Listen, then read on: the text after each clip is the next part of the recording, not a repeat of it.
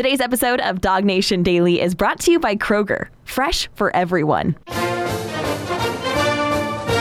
Presented by DawgNation.com. This is DawgNation Daily, the daily podcast for Georgia Bulldogs fans.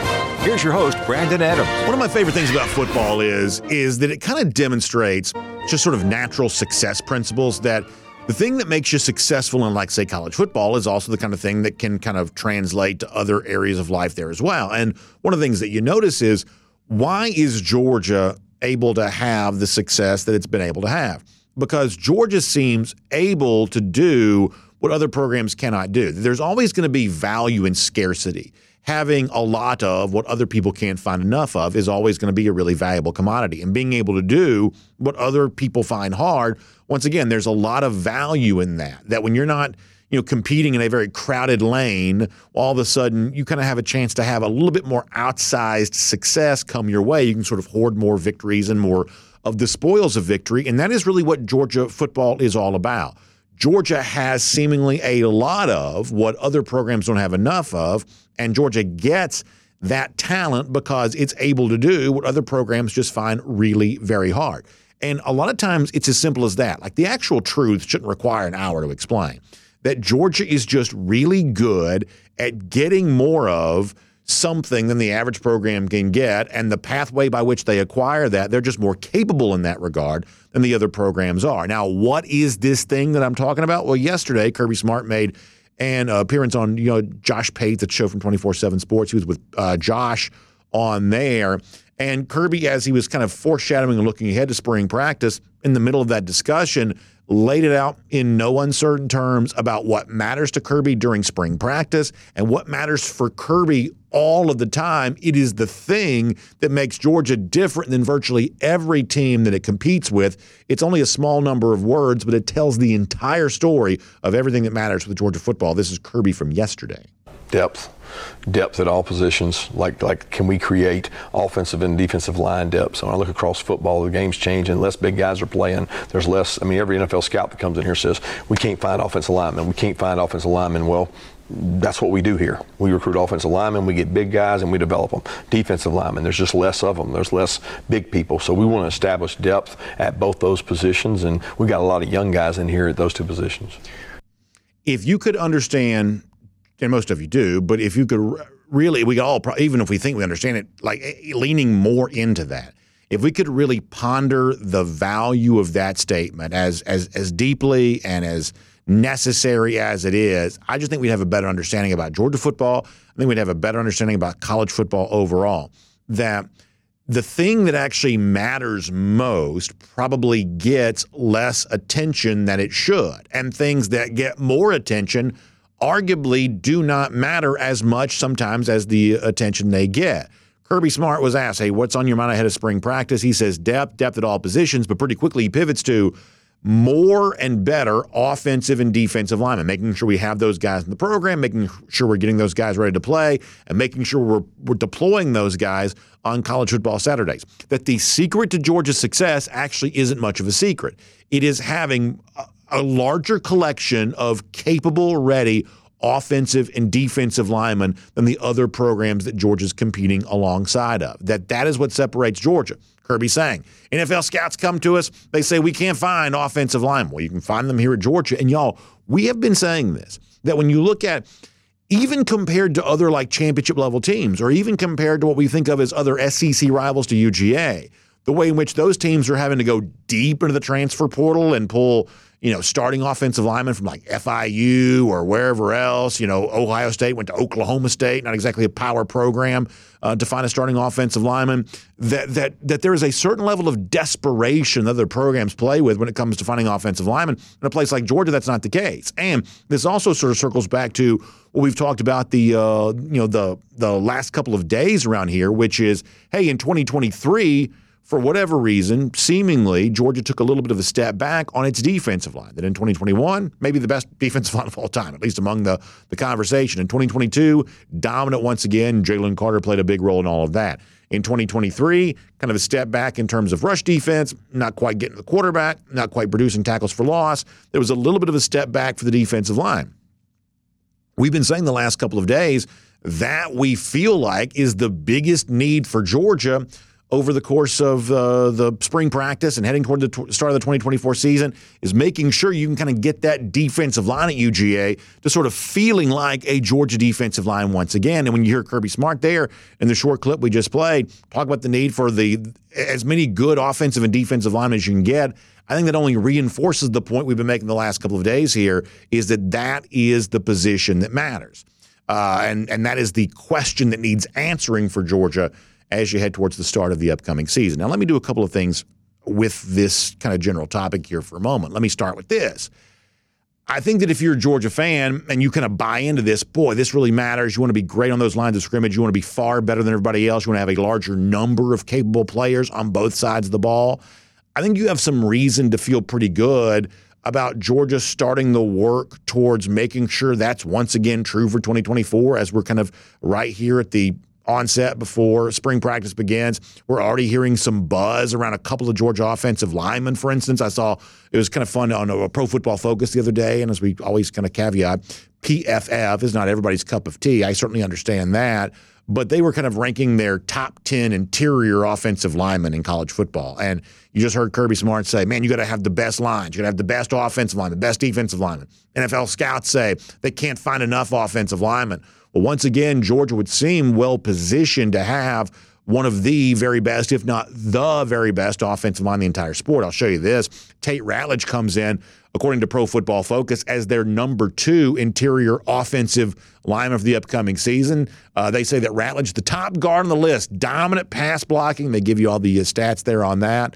Uh, his excellence in pass protection extends back to 2022. His first year as a starter, he ranked fourth with his pass blocking grade, uh, and then uh, his uh, and then second in pass blocking grade and true uh, pass sets. Some of this stuff ends up being sort of gobbledygook to me. I don't understand all their stats, but the bottom line is they say Ratledge is our number two uh, interior offensive lineman in college football. We can all understand that, and that's a great building block for an offensive line that no longer has Amarius Mims, no longer has Sedrick Van Pran-Granger, to start with one of the very best guards, one of the very best interior offensive linemen in the sport, is a great way to put an elite offensive line together for the upcoming season, even if that includes some new faces and some new places when it comes to some of those other starting spots. But wait, that's not all because it's not just Ratledge who's getting some love there from Pro Football Focus. How about the guy that we think could line up opposite him at the other guard spot? Dylan Fairchild also cracks the top 10 there as well.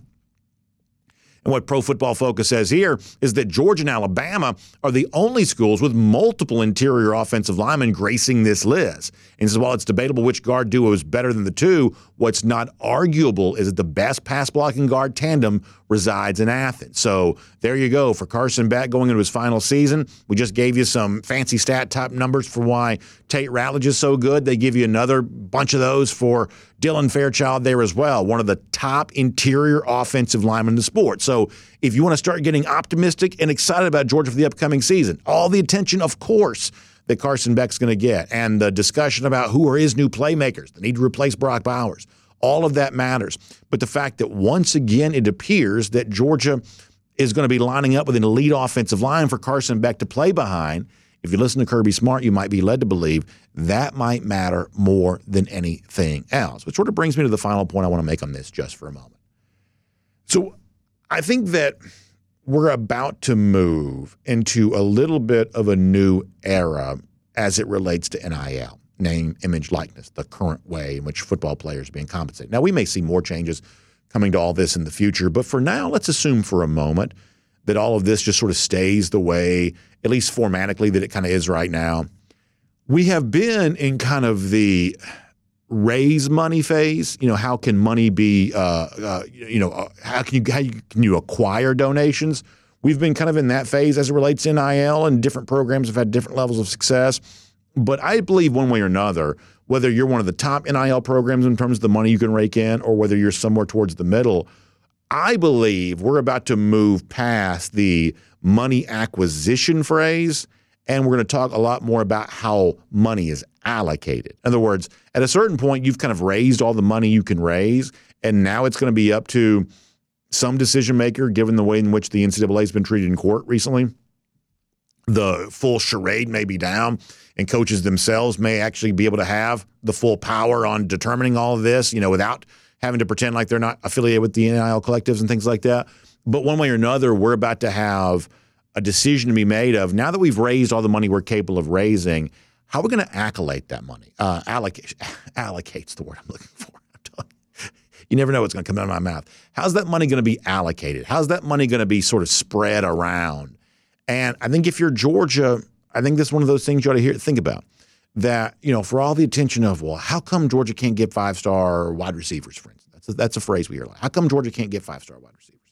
The truth is, Georgia's scoring about 40 points per game, one of only two teams the last two years to score 40 points per game in each of the last two seasons, even without getting the so called five star wide receivers. Now, why is that? I would suggest one of the reasons why Georgia's been able to maintain the consistency that it's shown on offense is because no matter who's lining up at wide receiver, they've been playing behind a great offensive line. That to put this in sort of simple terms, if you had your choice, I think you'd rather have good receivers playing with a great offensive line than the opposite. A great receiver who was playing with an offensive line that wasn't quite up that same great standard. It may be the same thing at quarterback too, where we believe that Carson Beck is also uh, a great quarterback, but you might be okay with good quarterback as long as that good quarterback is playing behind a great offensive line. Because to hear Kirby Smart say it, and to hear the way that uh, NFL draft scouts are saying it to him, it actually may be easier in the sort of offensive explosion that college football has been over the last 15 years or so. It actually may be easier to find a quarterback that looks great than it is to find an offensive line that looks great. And it may be easier to find wide receivers that look great compared to offensive lines that look great. That might actually be the more scarce thing. And so therefore if you're a Georgia booster or if you're you know Georgia from a strategic standpoint, where are you pumping your dollars in the future? I'd say lines of scrimmage are pretty important plays defensive line there too. We've said this before. I've asked Jeff Sentell this question directly many times of if defensive line, the very best linemen are becoming the kind of thing that are commanding, you know, big NIL dollars, what would the plan be for for getting those players if you're not going to play the NIL game at the highest level? I mean, it's a fair question worth asking. But when you hear Kirby Smart saying what he's saying there about, hey, our offensive and defensive line depth, our ability to kind of bring great – line of scrimmage players into this program and get them better while they're here. That's the thing that separates us from everybody else. I think in terms of how Georgia kind of positions itself for its NIL future, that's the thing that's got to matter there as well of maybe more so than other positions, making sure you stay great on the offensive and defensive lines. That may be the prime directive for Georgia as a program and every booster who wants to support Georgia as a program. Quarterbacks will get the attention. Wide receivers generate the chatter. You know, some of the stuff, you know, uh, uh, sometimes it's cornerbacks, whatever else on, you know, defense that seem to get a lot of buzz during draft time. But nothing matters more than being great on the lines of scrimmage. Georgia's won two national championships, I would say, in large measure because of how good it was on its lines of scrimmage. And when you look to see how Georgia can be positioned for success in the future, being great on both your offensive and defensive line, I think you can pretty safely say that nothing may be more important than that. My name is Brandon Adams, and this is DawgNation Daily, the daily podcast for Georgia Bulldogs fans. We're presented today by Kroger, and we are happy to have you with us no matter how you get to us today. Live on video across all platforms at 10 a.m. Radio, Athens Sports Radio 960 The Ref, podcast, wherever you find them, including the world famous dawgnation.com. We are just really happy to have you as a part of our program here today. And we are so thankful for our friends at Kroger who make it all possible. You know, one of the things I think about a lot is how many of the people that are, you know, companies that appear here with us on DawgNation Daily have just been with us for years. I'm talking about just years and years and years. And Kroger is certainly one of those longtime friends of ours here. And I want to make you aware of something that Kroger also wants to do because the reason why Kroger shows up on DawgNation Daily each week is because they want to make you aware of some cool things they have going on for you uh, and ways you can save money, save time, things like that. And so, how about this? Uh, as you're moving towards like a busy travel season, a lot of folks got spring break coming up. You know, my family, we've been talking about all the different travel things we're going to be doing over the course of the next few months. Was you're thinking about your own travel, travel, going to see your kids play spring sports, things like that. You can save on fuel every time you shop at your local Kroger when you use your Kroger Shoppers Card. So make sure you use this. You can earn one fuel point for every dollar you spend. And you can redeem those fuel points at any Kroger Fuel Center today. So you're already buying your stuff at your local Kroger. Make sure you also use that to save yourself money at the uh, pump there as well with that uh, that Kroger shoppers card. So make sure you get that and find out more at your local Kroger here today for a lot more on that. All right, we're gonna do some uh, Georgia recruiting talk here coming up in a moment with Jeff Sentell. That's going to be a lot of fun. Prior to that, I want to go around the doghouse. Around the doghouse today is poured by our friends at the Finnish Long Drink, and it's been a busy week here around DawgNation.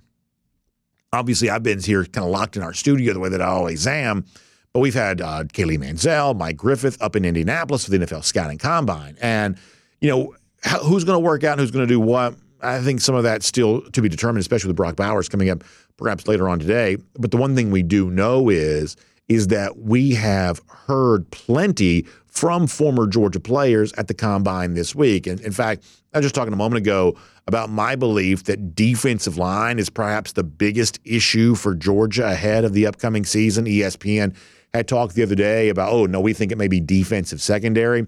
Well, in light of some of the things we're hearing at the NFL Scouting Combine this week, I want to start here for a moment with Javon Bullard making a very emphatic statement, warning, if you will, to those who think you know, kind of a year removed from winning a national championship, a couple of national championships, that Georgia might be ready to take a step back, or perhaps this defensive secondary no longer with the Bullard, no longer with the Kamari Lassiter, who we're from in a moment, no longer with the Tykee Smith, who we'll hear from in a moment.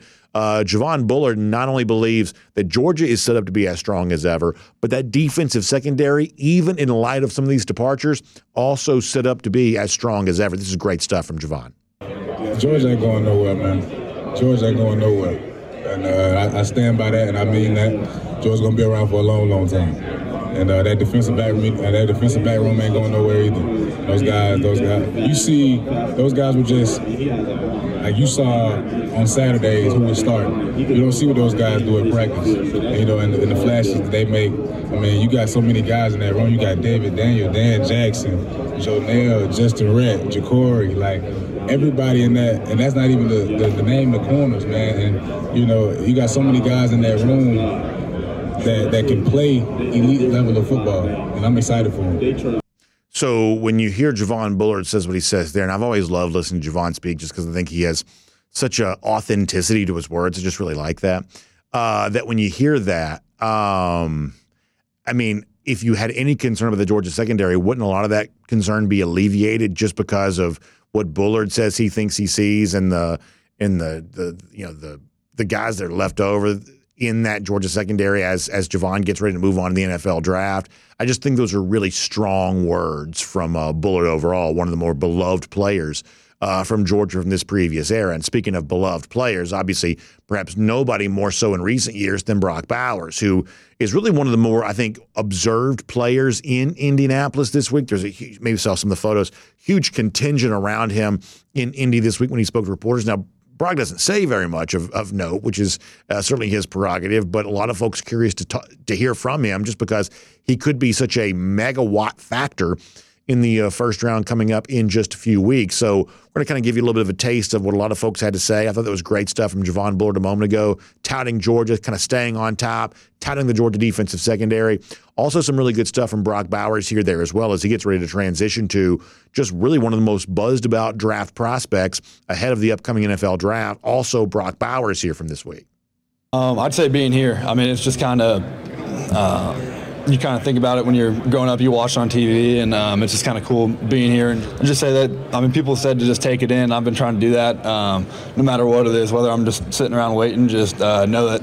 Uh, I mean, this is this is what I've been looking forward to pretty much my whole life, and just wanting to move on to the next level. So I mean, that was it's, it's pretty cool just looking around and seeing all this stuff. Yeah, Georgia helped me. I mean, a ton. I mean, obviously, we, we were going against first round dudes in defense every single day in practice. So that, like, just that kind of development, uh, going against that kind of competition every day really kind of improved my game and helped me out.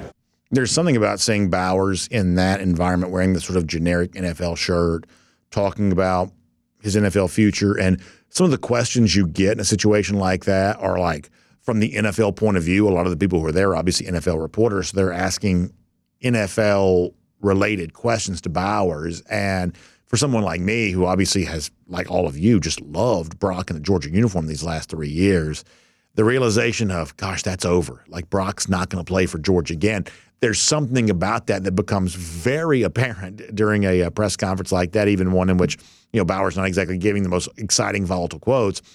Uh, it is certainly kind of the realization of this is the transition. Bowers is leaving the college world to go to the NFL world, and we believe that he's going to be very well received once he gets there. You love him saying at the end of that clip there how Georgia made him better while he was here. He was not the only one speaking that way uh, this week at the scouting combine. Tyke Smith, who had a pretty interesting road to travel from West Virginia through his time at UGA, kind of a long, winding road. He sort of echoed some of those same sentiments by also talking about specifically what it was about Georgia that made him a better football player while he's here. Here's Tyke Smith. So yeah, I think um, Georgia developed me mentally, just showing me all the stuff outside of football. I think I was a, a real good, a, a, real good, real good football player once I transferred in. So them being able to show me like the mental uh, side of how to handle the meetings, the long meetings that we do, the walkthroughs, all the stuff outside of football, and then being able to handle yourself like a young man, and then uh, them helping me become the best version of myself. I just think that's a really uh, interesting statement from Tyke there, just because. Look, Tyke battled some injury, obviously, near the beginning of his Georgia career, but I think there's also some you know, chatter in the rumor mill. People who know somebody who knows somebody will know somebody who'll probably tell you that maybe Georgia wasn't quite so sure what it had in Tyke Smith when he first got here. Maybe, you know, just to be completely frank, maybe he wasn't running quite as fast as they expect their defense backs to run or, you know, things like that. That there may have been some some concern at the early stages of how good of a fit is Tyke Smith going to be at a place like Georgia? And sometimes the transfer portal kind of does that, where it's like this guy put up big, you know, production playing for his previous school, but you get him on campus somewhere, and all of a sudden he didn't really feel like a great fit at a place like that. And that could have been the story for Tyke Smith, you know, kind of a round peg in a square hole at a place like Georgia. But after a long and winding road that included overcoming some injuries this past season, go look at statistical categories and look how impactful Tyke Smith was kind of all over the place when it comes to some key statistical categories for Georgia. That he really made himself into a player here at UGA after getting off to a slow start. And some of that is, as Tyke says, hey, Georgia made me better. But some of that's also about Tyke the man himself, to say, you know what? Nothing was given to you here, and maybe there was some thought that you weren't going to be able to take it. And yet eventually you did find your spot. Eventually you did, you know, take some playing time for yourself and you made a real impact on the 2023 season. I think that Tyke deserves a lot of credit for that. And that's one of the reasons why, you know, the NFL draft's probably not my favorite thing overall, but one of the reasons I do enjoy it is because I do think a lot of times what you see come out of it is sort of that personal story of, hey, this is the man I became while I was playing in college. This is the player I became while I was playing in college. And certainly Tyke Smith's got a lot to say when it comes to all of that. And someone else who always seemingly has a lot to say there as well is Georgia cornerback Kamari Lassiter, former cornerback now Kamari Lassiter. And he told a very funny story. A lot of you know that Kirby Smart has a way of trying to save his vocal cords and make it easy for everybody to hear him on the practice field. He uses a microphone to communicate during practice. The problem is, is that you know Kirby's pretty candid during practice, and that microphone certainly amplifies uh, the things that Kirby Smart has to say. And a lot of players can tell you stories about times of being just absolutely berated and screamed at by Kirby with the use of the microphone during the practice field on the practice field. And I thought Kamari Lassiter told you some funny stuff about that this week here as well. Let me let you hear uh, Kamari here too as we're kind of going through some of the highlights of the NFL scouting combine. Here's Kamari Lassiter. Favorite Mike story about Coach Smart. Um, I just remember one time he was screaming on the mic so loud that after practice, uh, one of my friends back at the dorm said that he could hear him back over there around at, at ECV. So, he was just screaming in general at all of us. Just, I guess we weren't just having one of our best days, and uh, he let us hear it. Oh yeah, I, I, got it. I got it a bunch. I mean, uh, but that's that's just what you know. That's what helped me. You know, just him just accept me being able to accept the hard coaching and just hearing the hearing the message, not the tone. I mean, he's just that's just his way of showing his passion for the game and showing how much he just wants us to be able to, you know, just execute at a high level. First of all, I love the line there at the end. You talk about wisdom. He says, when it comes to Kirby Smart and sort of the hard coaching that you're going to get the SEC level and that Kirby Smart's going to give you, he says, hear the message, not the tone. Is that not great? That's that's like a really strong phrase from last day. Hear the message, not the tone. I think that's probably pretty good. Now, the other part is, and I admit I find this fascinating. Like, I don't live in Athens, but I am around Athens sometimes. And anybody who's around there, especially on campus, will tell you is that you can hear the sounds the practice field like a long way away. And I'm always kind of fascinated. Like, Kirby Smart's like the most secretive guy in the world. And the practice stuff, you know, they expect that to be like under like lock and key. And yet the actual words that Kirby Smart uses during practice, sometimes you can, you can hear it all the way across the, just eh, depending on how sound might be traveling a, you know, particular day. You can sort of hear it all over the place. And, you know, there have been moments when people have tried to capture that. There was the famous thing before the Tennessee game or whatever. But it is kind of funny that Kamari's like, I've had people tell me they heard him talking all the way you know across campus, whatever that was, just because it can be really loud. Kirby's already pretty loud. You let him be amplified by a microphone, he's even louder. So uh, pretty funny stuff coming from uh, Kamari Lassiter and all that. And I would remind you that if you want the full conversation with Kamari and Tyke, Javon Bullard, Brock Bowers, uh, guys who uh, Zion Logue, we played some of that for you yesterday. If you want sort of the full complement of a lot of the guys we've been hearing from if you go to the DawgNation YouTube page, you can just sort of take your time and on demand, just kind of scroll through that and watch as much of that as you want to. And of course, more coming from DawgNation in Indianapolis today. We'll hear from Mike Griffith, Kaylee Mansell throughout the day as they kind of observe all of that going on. For now, though, that's around the doghouse. It's poured today by our friends at the Finnish Long Drink. And of course, we're heading towards a weekend you know, listen, looking forward to kick back, relax maybe a little bit, and just sort of reflect on the week that was. No better way to do that than right there with the Finnish long drink. You know, I told you a lot of times I like to drink the Finnish long drink outside, just sort of a fun thing to do. This may be one of those weekends because it's kind of cold and rainy today. Maybe it's a garage day for you. Put a little sad country music on, sit in the garage, listen to it rain, enjoy yourself a Finnish long drink. That sounds pretty good to me. And here in the Peach State, maybe no better option for you on that than a peach flavored version of the Finnish long drink. Or maybe you want the long drink cranberry. Maybe you want the long drink strong, 8.5% alcohol by volume. Long drink zero, no carbs, no sugar. Long drink traditional. I'm sort of a traditionalist. Maybe no, maybe no surprise that I like the traditional version of the Finnish long drink, the grapefruit flavor, the gin kick, whichever version you want. Just kind of a cool story of how it got to America from Finland in the 1950s after being a part of the Summer Games in Helsinki. It's been in Georgia now for a little while here. We've been telling you about it for a good number of years. And you can try some yourself. So please check them out online, thelongdrink.com. You can find out where to pick some up and you can enjoy this delicious, great tasting sort of. Uh, we think the best tasting version in this category of ready to drink cocktails, mixed drinks that you don't have to mix yourself. We think the Finnish long drink's the best tasting of them all. So you can find them online. It's uh, thelongdrink.com. That is the long drink all right, Finnish Long Drink brings around the doghouse to you here today. We are running a little bit late. That is on me. So we'll see if we can pick up the pace here a little bit. A lot of UGA recruiting news to get to. And by the way, also a little bit of a version of Jeff Sentell for our golden shoe later on today there as well. So we'll kind of tease ahead on all of that. But for now, what's next for Julian Lewis and another 2025 quarterback perhaps in the mix and potential changes to National Signing Day? A lot to get to. Let's cover all of that ground as we welcome on Jeff Sentell here today on DawgNation Daily, presented by Kroger. From Athens and across the SEC or wherever the recruiting trail may lead, here's a DawgNation.com insider. Let's say hello to Jeff Sentell here on DawgNation Daily, presented by Kroger. Uh, Jeff, sorry for getting to you a little late here because there's a lot of folks who want to hear a lot of really good recruiting information with you I want to start with 2025 quarterbacks here for a moment and sort of work backwards and work our way more to the present tense. You know, the other day at dawgnation.com, a very interesting story as it relates to Julian Juju Lewis. He has kind of come out with another announcement, another crop of visits here that he's getting ready to take during the month of March. And, you know, the chatter that we see online and obviously your own personal private conversations is that it does seem like Georgia is legitimately in the mix here, perhaps even more than just a hat on the table here for right now. Technically speaking, still committed to USC, I guess. He is visiting uh, the Trojans, I believe, at the end of the month. But as we kind of talk about 2025 quarterbacks here for a moment, let me start with the Lewis part of this that we're kind of led to believe that in very complicated recruitings that involve, we would assume, a lot of NIL and a lot of, you know, sort of aggressive sort of suitors in addition to Georgia. That's not always Georgia's cup of tea, but perhaps is that different when it comes to Julian Lewis in this situation? Let's start right there, if you don't mind.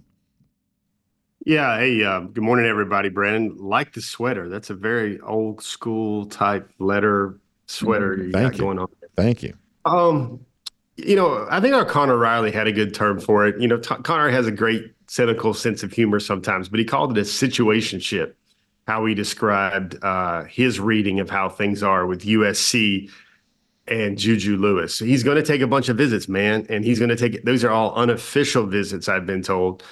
And then he's going to probably take some more visits, some official visits.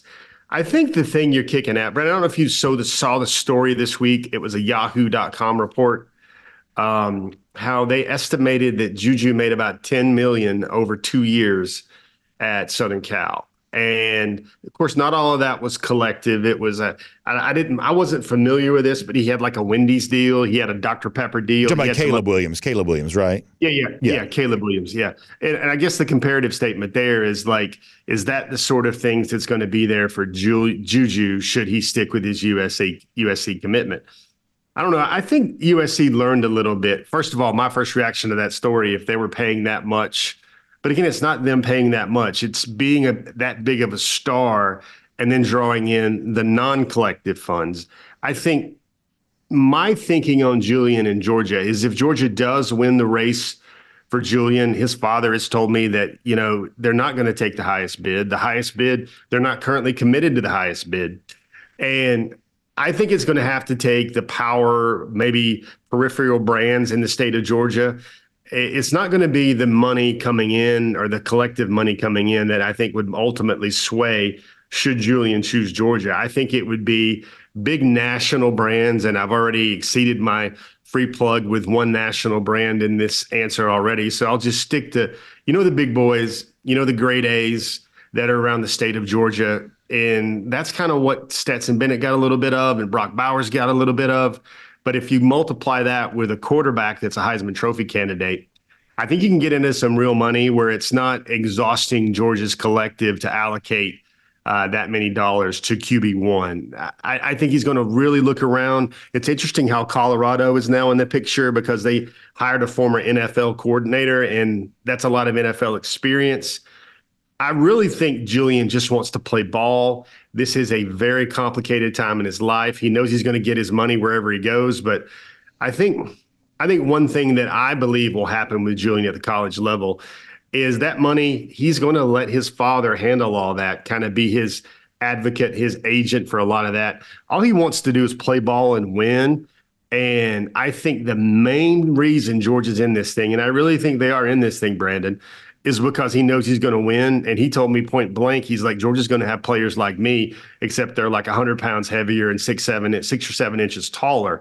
He wants to be surrounded by similar talents to go chase championships. So let me try to be intellectually consistent here for a moment, which maybe not always the easiest thing for me to do. But um, I just spent about 10 minutes off the top of the show saying Kirby Smart talks about offensive and defensive linemen, and then in the next phase of NIL, which I believe is going to be more like the allocation phase of, okay, you've raised all the dollars you can raise, how are you going to choose to spend them?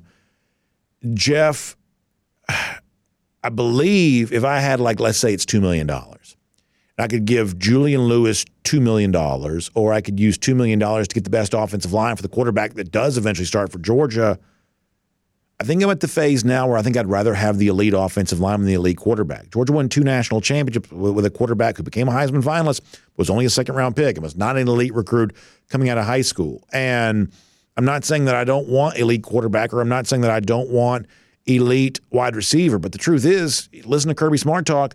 Elite offensive lines may be more rare than elite quarterback wide receiver. And if everybody's chasing those skill positions with the dollars – then yeah, dadgummit, Jeff, maybe George is just better off putting a whole bunch of money in the direction of the very best offensive line that he can get, letting somebody else battle it out for the quarterback, find a good quarterback to play behind a great offensive line, and start stacking some more trophies.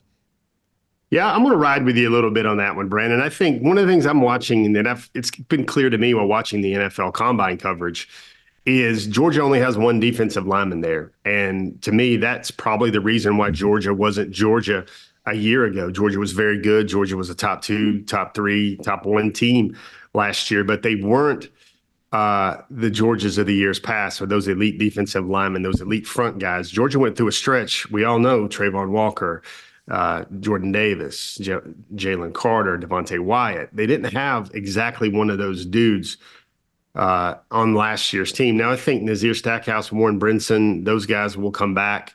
Uh, those guys will really help Georgia out a lot, and those guys will probably end up day three picks, maybe day two, day three picks. They'll be third, fourth round type type defensive linemen, maybe a little higher for Nazir, but I think the difference is is purely. I, I think I've tried to be, like you said, uh, intellectually consistent. I'm trying to be rationally consistent. I've always, when I look at recruiting, I think big people that move people around, that push people around offensive and defensive lines are very much still the nature of the game. You watch the NFL, Brandon, when it gets to the the playoffs, all those teams that threw it 30, 40 times a game, they start running the ball. And that's how they advance through the playoff bracket in the postseason in January. I still think that's football, no matter how much they try to change it into kind of underwear Olympics or glorified seven on seven with pass routes and how much you can literally lay your hands on receivers. I think I, I think about this NIL, Brandon, in the, the days going forward, and it reminds me of late 90s, early 2000s as how frustrating it was to follow the Atlanta Braves because they just weren't spending. Or if they spent a lot of money on their pitching staff, they had to go with a mediocre and average talent for the National League at first base or third base, or they would have to plug with a lot of rookies. And other school, other teams were spending a lot more. I think it is going to be, in some respects, a salary cap league. And I like the way you're thinking. It's a rational way to share that message in terms of if you're spending all your money on your quarterback, who's going to protect him? Like Georgia's got a model. Somehow they're winning. I think it's 69 and six since 2019. They're winning without first round quarterbacks, without first round receivers. They're winning with a Georgia model. And I don't think Kirby Smart really needs to change that drastically. And I think the Julian piece is just very interesting because I think the hardest part of the whole Julian Lewis to Georgia saga storyline is I don't expect him to come in right away at Georgia and play. I, I have that much confidence in a Gunnar Stockton and uh, I have that much confidence in a Ryan Puglisi. But the flip side is that is no freshman quarterback has really came in and played for Kirby Smart except for Jacob Eason and then Jake Fromm. Now those were kind of dire situations where they didn't have four stars, five stars stacked up in the room as well. And I think Georgia's kind of way with their young quarterback is sending them through a year of the gauntlet scout team practices where that future all pro defense kind of chews on them. And then Kirby Smart and Mike Bobo know exactly what they have. And that's kind of the way been the way Georgia has groomed quarterbacks over the years. I think that's why Carson Beck's so successful. I think that's why Stetson Bennett was so successful.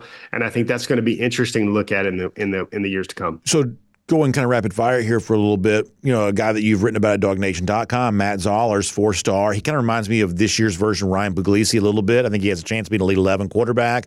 He's sort of ranked inside the top 200, but he's not ranked inside, like, say, the top 50. He's certainly not a five star here right now. Is this the kind of quarterback then that we're talking about? And I'm not anti Juju. I'm really, really not. Obviously, I'm not. But is someone like Zollers a little bit more in keeping with what we're saying here, which is if you can have the best offensive line, good at quarterback might be good enough. Is that what Matt Zollers perhaps is going to end up being? Well, it's funny, Brandon. There's been a bit of a news flash with Zollers. Uh, I think uh, people have started to look at him. They started to kick the tires on that junior tape. And ironically, on three now has Zollers rated higher than Juju on mm. their hmm. pure on three rating. Zollers, I believe, is the number 17 overall prospect for on three. Number two, number three quarterback in the country. Juju's like number 22. So that's that's interesting. I think Zollers has reached the point he's going to be Brandon. It's going to keep going up for him. He's going to be a top one, top. He's already top 85 on the on three industry ranking and climbing. And this is a guy, Brandon. I love this part of his story. He was very forthright he didn't have an offer this time a year ago. Brandon, that's very strange, very peculiar in this day and age. You see that highlight clip right there? I had to watch it about two or three times. He literally lets that ball go, and it, the ball travels like 61 yards, 62 yards in the air. The thing about him is he's very, he's a former receiver, he's a former running back.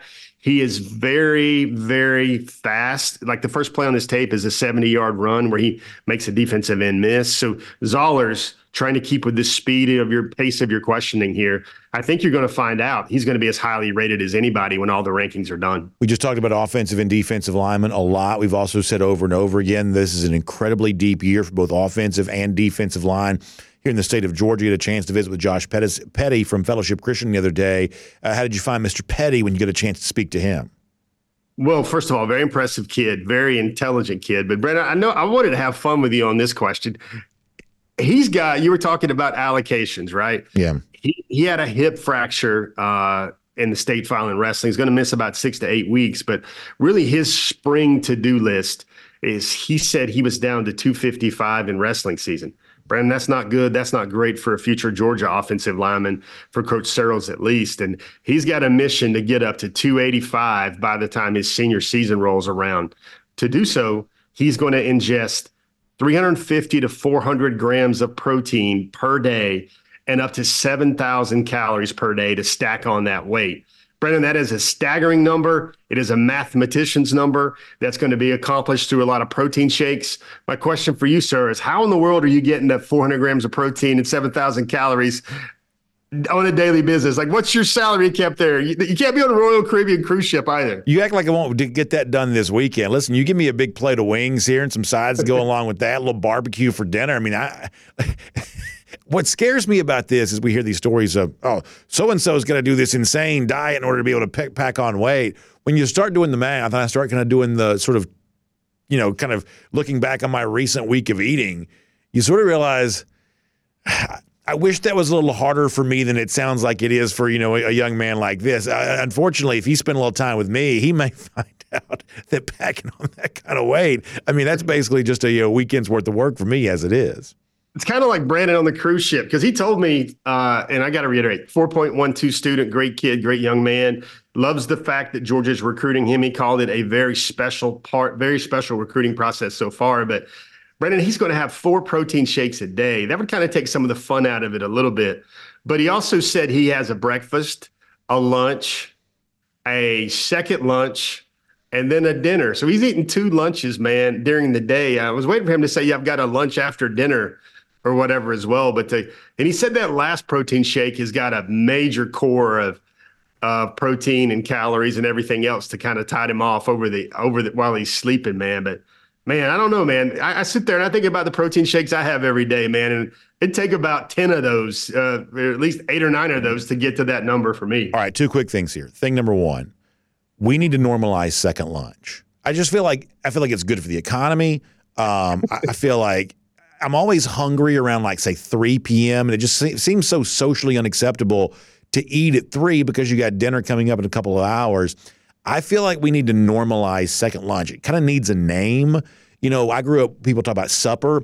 You know, maybe you could have supper and dinner or like dinner comes at like 3, supper comes at night. I, I feel like I feel like we need to normalize second lunch. And the other thing is, I'm no dietitian. People should consult their own experts, I guess.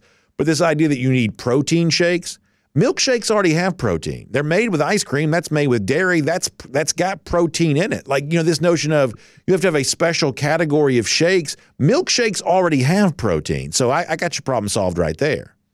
Brandon, I don't think Met-Rx is coming in as a sponsor anytime soon for us. Um, hey, this is a food story I got to ask you about. Did you see the one about the giant fast food re- fast food service chain that's wants surge pricing for their for their menu like an Uber. I mean, that's diabolical. Isn't that anti American, my friend? Well, I, I think so. And I'll tell you my thought on this, which is if you go to these places, any kind of like regular fast food place, you know, this idea, well, it's cheaper at 3 p.m. But if you ever try to get service at a fast food restaurant like 3, 3.30 p.m., they don't care about you. They don't care about you being there. You know, the idea, well, the food's cheaper later on. It's also the same food that's been sitting in the warmer since 11.30 in the morning. Like, uh, I, found that to be pretty distasteful. And I don't, listen, I'm not going to, you know, mention the, the place by name necessarily. Um, but you know, this idea we're going to charge you more for the food at noon. That's like the only time all day long the food's fresh. You know, you know, three, four o'clock is sort of a wasteland when it comes to a lot of these, you know, fast food joints. So, no, Jeff, I was not happy about hearing about that. Awesome, man. Hey, side road there. We got lots of recruits to talk about if you still want to go down. All right, yeah, real quickly here. Uh, Isaiah Gibson, pass rusher out of the WR. Uh, I like this young man a lot, and it sounds like DawgNation is going to find some stuff they can like about him there as well. Yeah, let's, let's be nice to a sponsor here. It sounded like he he went to the UGA bookstore, Brandon, right before he went to the Under Armour camp. You roll out and you see him, and he's got Georgia slides. Brandon, do you even have Georgia slides? I doubt even you have Georgia slides, but he's got uh, he's got a backpack. He had a Georgia hoodie, and he was a guy that really he's very happy with the way Georgia's recruiting him. Georgia has moved him where his primary contact has gone from. Uh, Coach Tray Scott as a defensive end guy to Coach Uzo Diribe, which is a uh, traditional Wolfpack edge outside linebacker recruiting emphasis now. That's where the way Georgia sees him. Brandon, he had 17 sacks for the WR. The WR definitely plays a A1A type schedule. He had 51 quarterbacks pressures. I love how that stat on the catapult had him at 18.6 miles per hour a year ago as a junior. And, you know, to tell you how Uzo Diribe gets down, uh, Isaiah was sharing a story at the Under Armour camp, and he was like, "Hey, man, I just got through talking to uh, Coach Diribe before I came out to this camp, and he's in Miami with his wife on vacation. And tell you how Uzo Diribe works. He may be off the clock, but he's never stopped recruiting. And Gibson Brandon, I think, is interesting. A little context there is Georgia's looking at a lot of lot a lot of edge guys this year because the cycle allows it. They didn't get an edge guy last year, a true edge guy last year. They did in 2023. So they're going to get two or three this year. And there's a young man named Darren Akabram up in uh, New Jersey. Seems like he really likes Georgia. Georgia was his number one coming out of a visit. He's got two more visits scheduled to see the dogs. There's Jared Smith, there's Zion Grady, and then there's Isaiah Gibson. Gibson was the one of those three. Smith, Gibson, and uh, Grady were all there at the Under Armour camp. And the most buzz coming out of those three was Gibson. His rankings for on three vaulted all the way up to a top 25 overall prospect in the country, the number two edge in the country. He's got big frame, he's got big edge. Everybody loves those uh, homegrown Georgia talents right here. So that's a name that I think for me, Isaiah is moving up the board, not just because he flashed all that gear at the combine, because he really showed a great skill set. He wanted to compete, he wanted to knock out some reps when perhaps some others didn't. And Gibson, he said he wore that gear, Brandon, uh, basically because he wanted to show respect to the way Georgia has been recruiting him so far. I love that. Something else I love, you had a really good story this week, Travis Smith, the receiver, and obviously we talked uh, Terrence Edwards about Travis yesterday, and you know, it seems like he's really taken to James Coley very well, which is, I mean, not a surprise. James Coley's always been a good recruiter. That's why he's back at Georgia here right now. You know, Coley's pretty well known to a lot of our audience. Josh Crawford, not quite as well known, but gosh, we we just love the, the you mentioned, you know, Lee County, Colquitt County, uh, uh, Valdosta. He's got you know deep ties down there. Give me a little bit of a thumbnail sketch on Coley, a little bit more well known. Crawford uh, needs a bit of an introduction, but how these guys are kind of already relating to recruits and the impact they could have right away on UGA recruiting. Yeah, I think the way to look at them is kind of look at the jobs ahead of them because everybody's going to judge Josh Crawford, man, against Dell, and that standard that Dell set up is pretty amazing. I I'll give you an example. Uh, Dell had been cooking for over a year, year plus for both Alvin Henderson out of Alabama and then Akylin Dear out of Mississippi. And Dear has been Dell's kind of one of his his main target for over a year. Daily Bible verses and everything else. I think it's going to be very hard for for Josh to get back in hard with elite talents in the 2025 class for a lot of reasons. Georgia's running back room is supposed to return a lot of guys. You see some of those guys there, Andrew Paul, Roderick Robinson, but then they signed the three guys in 2025. You add in Bo Walker, who still seems very committed to the dogs. And that no, that room is going to be pretty hard to fill with another elite name in 2025. That's why I think Josh's best, you know, attaboy or, you know, fireworks uh, big boom recruiting might have to happen in 2026 in state. But and then you look at Coley. Coley's going to be a great recruiter. He's going to open up pockets of South Florida and now Texas, and he's going to get Georgia in the top three and top four with a lot of really strong, talented players. But I think there's a ceiling there in terms of the top five guys. They're going to wind up NIL players, and that's going to be very hard for Georgia. We talked about salary cap allocation before. Uh, we try to really quickly phrase it that way. Maybe that's not the most uh, precise or tidy way to do it, but I think that's a modern reality of it. And I think it's going to be hard for Coley to to get that George Pickens type uh, in the years to come. But I think he can do very well. I think this year is probably the year where Terrence Edwards will be beaming uh, at the thought of potentially Georgia adding C.J. Wiley and Travis Smith Jr., two yeah. of his proteges to the class. And Brandon, it just makes sense there because they're not that highly rated. I think they're a little bit undervalued. They want to stay home. They've already built relationships in Georgia. And I think that's going to help Georgia with those players in terms of and let's face it, Georgia has has made a lot of hay, scored a lot of touchdowns without that elite receiver coming out of high school over this surge for the Kirby era. So I think that's going to be a good thing. And I want to tell you, Brandon, one player that everyone should be impressed with is Wiley. Uh, he's 6'4, he's 196, he's running track. He's going to get that 100 under uh, 11 seconds, which is kind of like a golden barrier. But you look at that tape, Brandon, you and I both know that Milton High School does not play any Kool Aid teams. They get after it, they have a challenging schedule, and he just ripped through some teams last year, Brandon. He was stacking up through the last half of the season, stacking up 170 yard games, 200 yard games, 80 in the 90 yard games, 150 yard games week after week after week, ends up with 14 touchdowns, ends up with 1,470 yards on 68 catches. And he has a variety of route tree uh, examples, but there's a lot of plays on his tape, Brandon, a lot of plays where that young man is going deep. Uh, Luke Nichols chucking yeah. it. And there are a lot of big 40, 50 yard explosives, and he's catching the ball and running the green grass. Well, I was going to say that, you know, Luke Nichols, a quarterback that's going to Miami, He's been committed to Miami for, you know, a, a good long time um, kind of under the radar as a player a little bit, but he's a good quarterback. And for a guy like Wiley, DeBron Gatling would have been like this too. For a guy like Wiley to play with like that level of quarterback, you know, not the most famous quarterback in America, but if you watch Milton play, you're seeing a good, capable quarterback who's delivering the football and throwing a catchable wall, uh, catchable ball. I just think for someone like Wiley, that really aids his development because he's playing with a capable signal caller. Not the most famous quarterback in America, not the kind of guy that's going to be in the sort of Julian Lewis conversation necessarily, but he is dadgum good. And um, I just think that really helps with Wiley's development.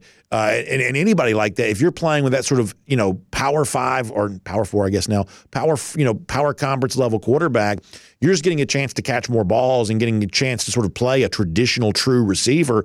And I, I like Wiley more because, as you said, of the competition that Milton plays and the offense that he gets a chance to play a, a part of there with Ben Reeves man, there's a lot more juice on Wiley. His dad played at LSU. His mom was a track athlete at LSU, and his dad goes on and plays with like four or five teams in the NFL. So he's got that kind of pedigree, got that kind of background, and the fact that he's running track, Brandon. He doesn't mind blocking. He doesn't mind getting physical.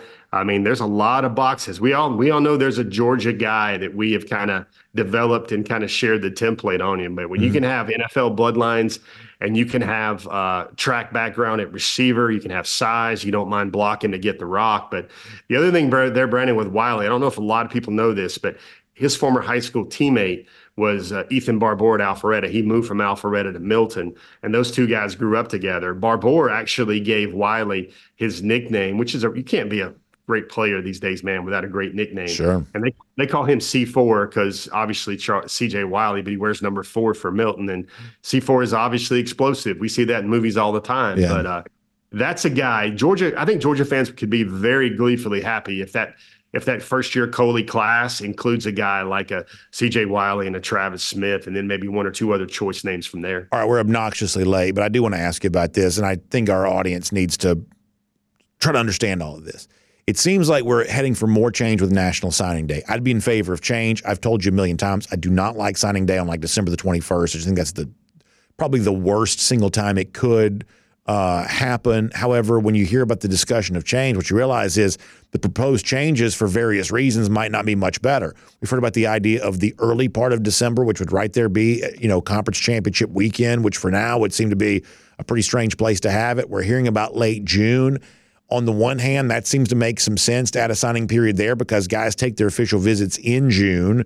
Coaches could sign them and then have a little bit of July vacation time, which I know for coaches, let's just be honest, you can't work 365 days a year. July is but the only time you can take vacation. And yet the high school coaches, and I am very sympathetic to this, are saying, well, gosh, if you have a bunch of guys, you know, you know, looking to sign around that time, you're gonna have more opt-outs, more guys like skipping their senior season because their college decision's already made. I take that pretty seriously, and I do not think that'd be a positive change, you know, for the sport overall, for the young men who play the sport.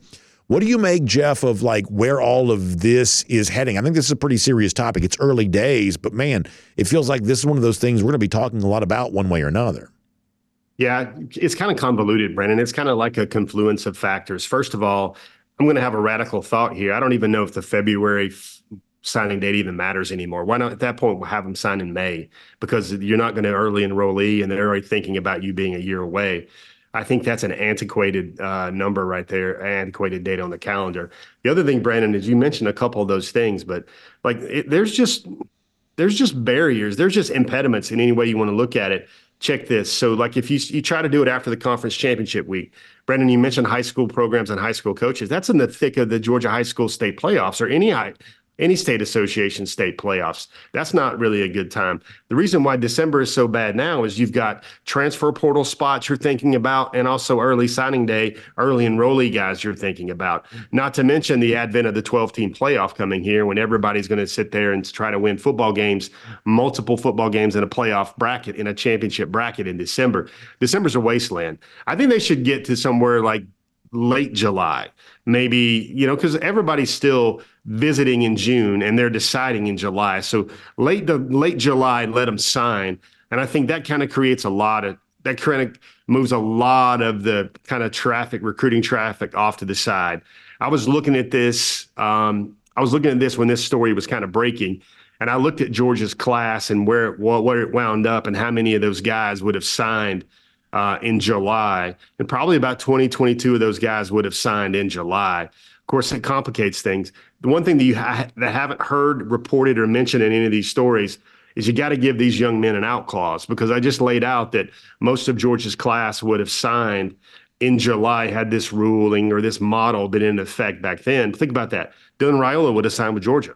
Uh, and then that would have gotten gotten a little twisted down down towards the end. I think you got to give these kids, if you're signing in June or July, whatever arbitrary date you're looking for, you got to give them a way out with a coordinator change, head coach change, or any sort of season change. And there's really not a good time in anymore in December to do it. Like it's just that's just kind of what it is. You've, I've heard some thoughts from people that I respect that said, you know, just wait until after January the 15th and have them sign after the after the period we know where you you could sign sometime in the summer. You would have two signing dates. You would get rid of the early guys, and then the ones that wanted to wait could wait, and it would be after transfer portal, it would be after playoffs, it would be after a lot of things, after the high school season, and it would be close enough that that February date where people are kind of already know what they want to do by then. I think they've got a lot of things to think about. Here's what I'm going to predict, Brandon. They're not going to make it completely better. They're just going to make it incrementally better with what they're trying to do. And a lot of young men now with the collectives and the NIL, Brandon, they've kind of figured out what they're doing anyway, so they don't mind signing something else in the month of July. All right, Jeff, really good stuff. Appreciate you being here as part of Dog Nation Daily, presented by Kroger. We know you'll have a lot of uh, great stuff coming here at dawgnation.com. Hope you enjoy the weekend there too. And we'll look forward to talking to you back here on DawgNation Daily, presented by Kroger again next week there as well. And stay tuned, by the way, uh, Jeff Sentell, a big part of our uh, Golden Shoe today there as well. So, Jeff, I'll go do a little bit of a tease ahead there on that. Wow, good job, man. Hey, uh, keep going, man. I think you got 300 more pr- grams of protein to go today, right? Yes, sir. You know, we'll get there before it's all said and done. Appreciate it, Jeff. Talk to you soon. Let's take a look around the rest of the league. This is SEC through. Yeah, like second lunch, I'd be all about that. A milkshake as my beverage for every meal.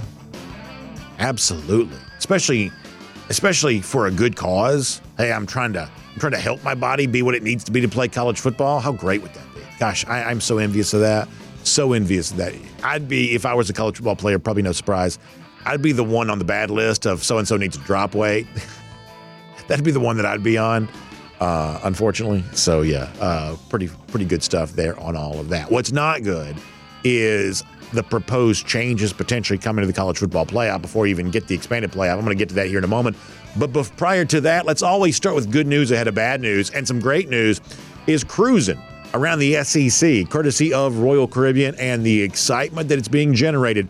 Behind the scenes now, we're having like meetings all the time. Now, I hate meetings, to be completely frank, but I love meetings about our DawgNation cruise coming up and really now just a few weeks. It's April. I was telling this to my, my boss um, the other day that you know, we talk about the DawgNation cruise for an entire year, so it sort of always seems like it's a year away, but folks, it ain't. It is here and it's upon us.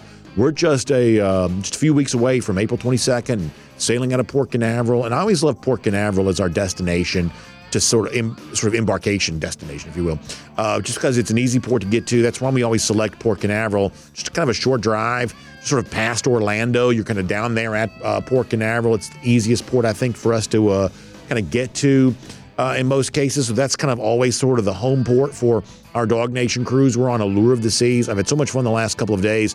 For those of you who watch on video, showing you some of the images I mean, how just like stately and pristine does that vessel look sailing on the ocean there, Allure of the Seas. What a gorgeous ship that is. And how much fun are the pool decks there, kind of overlooking the Central Park neighborhood? Y'all, this is going to be uh, uh, a cruise vacation experience unlike any we've ever had. How about the Aqua Theater there on the back of the ship? See, that's what a lot of people maybe don't realize. If you've been on our DawgNation cruise before, hundreds of you have, and um, plenty more are going to be on their first DawgNation cruise here right now. It's it's all the new stuff we get a chance to be a part of because on an Oasis class ship, that means the Aqua Theater. That means the two flow riders there on the back. That means the boardwalk neighborhood, which you can kind of see with the carousel and the experience there. That means the Central Park neighborhood and uh, you see the mini golf and just all the fun things that you're able to do. I, I just love it. I can't wait to be on board with you. And if somehow you've kind of missed your opportunity to be on the DawgNation cruise, trust me when I tell you that Royal Caribbean's got so many fun things happening here in 2024, including another Oasis class ship, Utopia of the Seas, debuting right there in Port Canaveral coming up in July. So Jessica Slater can tell you all about it. Give her a call, 770 718 9147. That's 770 718 9147. You can also email her, jslater at dreamvacations.com, and check out royaldogs.com of the website if you want more information about our Dog Nation crew. So let's talk about some pretty big news around the uh, world of college football. We have been telling you now for days that despite the fact we haven't even gotten to the 12 team playoff yet, there's already a lot of energy for an expansion to 14 after these couple of years in which the 12 team playoff is going to be set. And the sort of weird news that we had a chance to react to the other day was that it would be kind of um, sort of allocated. No, that's a lot. We've used that word a lot on the show today, but a lot of uh, spots in the playoffs sort of allocated to the various conferences. And the SEC and the Big Ten originally wanted four, but they were willing to settle for three, which means there would be two playoff opportunities for both the ACC and the Big 12, one for the group of five, and then we're going to have three total at larges. That is news we've already brought you here this week. A lot of this coming from Ross Dellenger. Well, Ross Dellenger's back out again today, or I should say yesterday, reporting on something else that's even stranger. So, what Ross put out on Twitter yesterday was, or X, I need to call it, in the most circulated version of the proposed 14 playoff model, when I was just describing, the champions of the SEC and Big Ten would be guaranteed the two first round byes, the sources tell Yahoo Sports. So, what basically you're doing here is, in addition to sort of guaranteeing them more spots, they're also sort of being guaranteed byes, uh, you know, advancing in the playoffs essentially. Like, this is being thought of as a huge attempt to sort of stack the deck in favor of the SEC and the Big Ten. Now, there are plenty of people who are going to say all of this is just sort of a first salvo in a negotiation where perhaps the SEC and the Big Ten, figuratively speaking, take their ball and go home. They decide to sort of create their own playoff or something like that. They don't want to play with the lesser leagues. And perhaps that's where all this is going. But let me tell you the thought that comes to mind for me. And I, I do think this is the type of thing that it sounds so blowhardish to say you're only going to hear this here. But I do believe that there is a viewpoint we've tried to express on this that you're not hearing enough other places. And I would say it's one of the reasons why the college football conversation ends up being so frustrating. Look, the truth is just really, really important. And for a long time, I think that college football, the powers that be over the sport, whoever they might be in a given year, have tried to push you on a lie and get you to believe something that just simply wasn't true. And the thing that college football has wanted you to believe is that somehow the playing field, nationally speaking, was relatively even and equal. Now, there is a reason why the sport wanted to push this. This year's most recent year's college football playoff is the perfect example why. The CFP ratings this year were through the roof. America clearly responds to a Pacific Northwest team and a Southwest team and a Southeast team and a Midwest team, sort of four quadrants of the country all being represented. That's clearly good for business. It is totally understandable why college football would want to have it appear that the country's somewhat balanced and all the regions, all the time zones, they're all capable of producing great college football teams. Clearly, America responds in a positive way when that's the belief that seems to have some evidence to back it up. But largely speaking, for a very long time, that's simply not been true.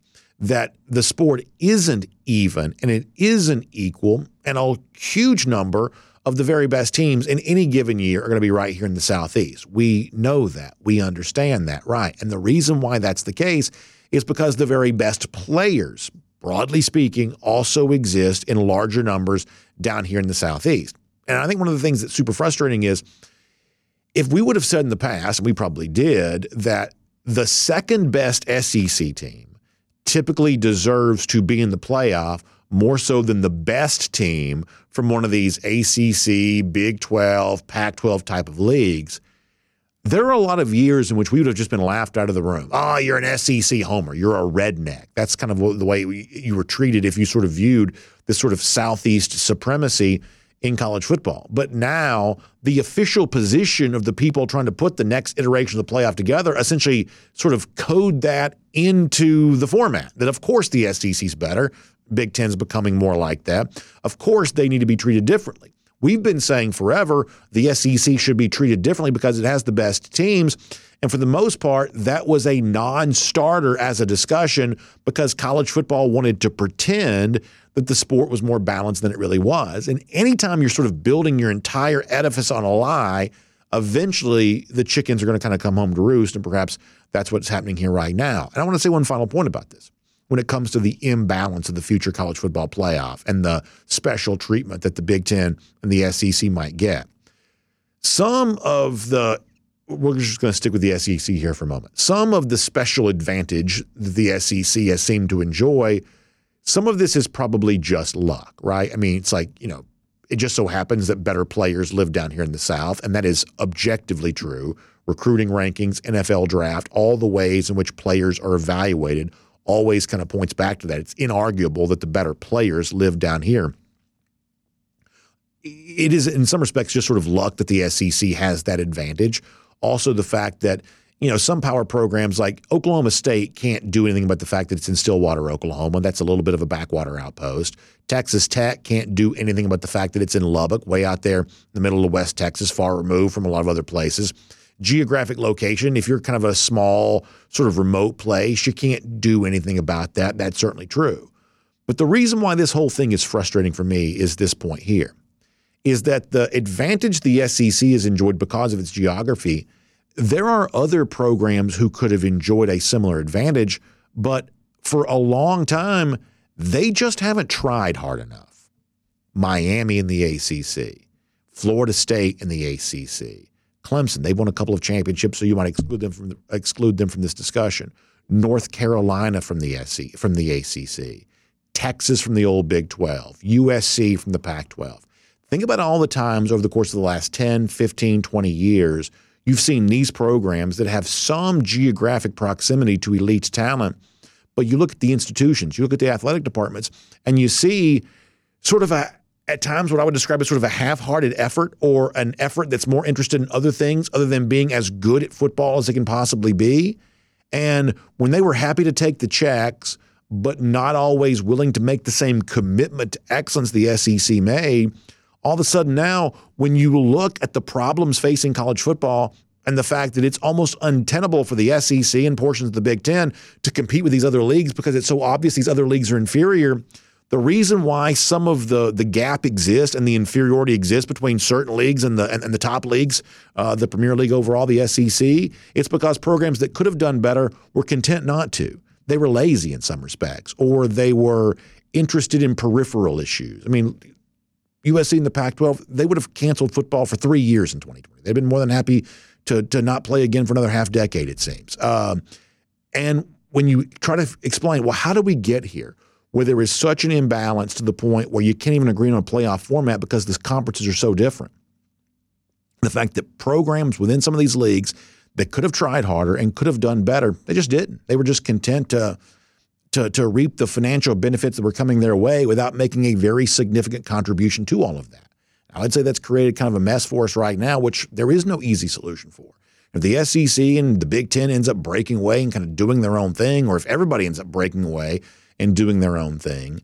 The lazy athletic departments at certain places that allowed themselves to just take football less seriously than the SEC did, that is going to be, I believe, a big reason why. And I think more attention needs to be paid to the failings of certain athletic departments in keeping pace with what the SEC was willing to do. We'll make that cruising around the SEC, courtesy of Royal Caribbean. And as we wrap up here today, I told you I wanted to give a little love to Jeff Sentell. And if you watch Before the Hedges presented by Kroger, you see this. So Jeff made this when he was in the first grade. I've been meaning to show this in the show for a while and just haven't been able to. So it's like one of those like art projects you kind of do when you're in school and you take the triangles, you sort of glue them on there. And I, we'll show you kind of an up close version of this on the uh, screen here in a moment too. But um, it's uh, Lindsay Scott and it's Herschel Walker and it's Buck Belue. Jeff making this when he was in the first grade and writing his name Jeffrey. In fact, we have the golden shoe uh, graphic. We'll kind of zoom in for people on this. You can see the signature there for Lindsay Scott, Herschel Walker, Buck Belue. Jeff was telling me the story about how this came together. That his first grade teacher, who was a big supporter of UGA, after Jeff had made the art project in the first grade, got the real signatures of all these guys. What an amazing thing that is. If you see Before the Hedges, you've seen that before, but wanted to give uh, Jeff a golden shoe for just one of the coolest things I've ever seen. A, cool because of it's really a kind of a fun art project here. Neat to see Jeff signing his name Jeffrey as a first grader. And how about the teacher who, and how many of us have these great stories of wonderful teachers in our lives, and maybe no better example than this, takes Jeff's artwork, gets it signed by Lindsay Scott, Herschel Walker, and uh, Buck Belue.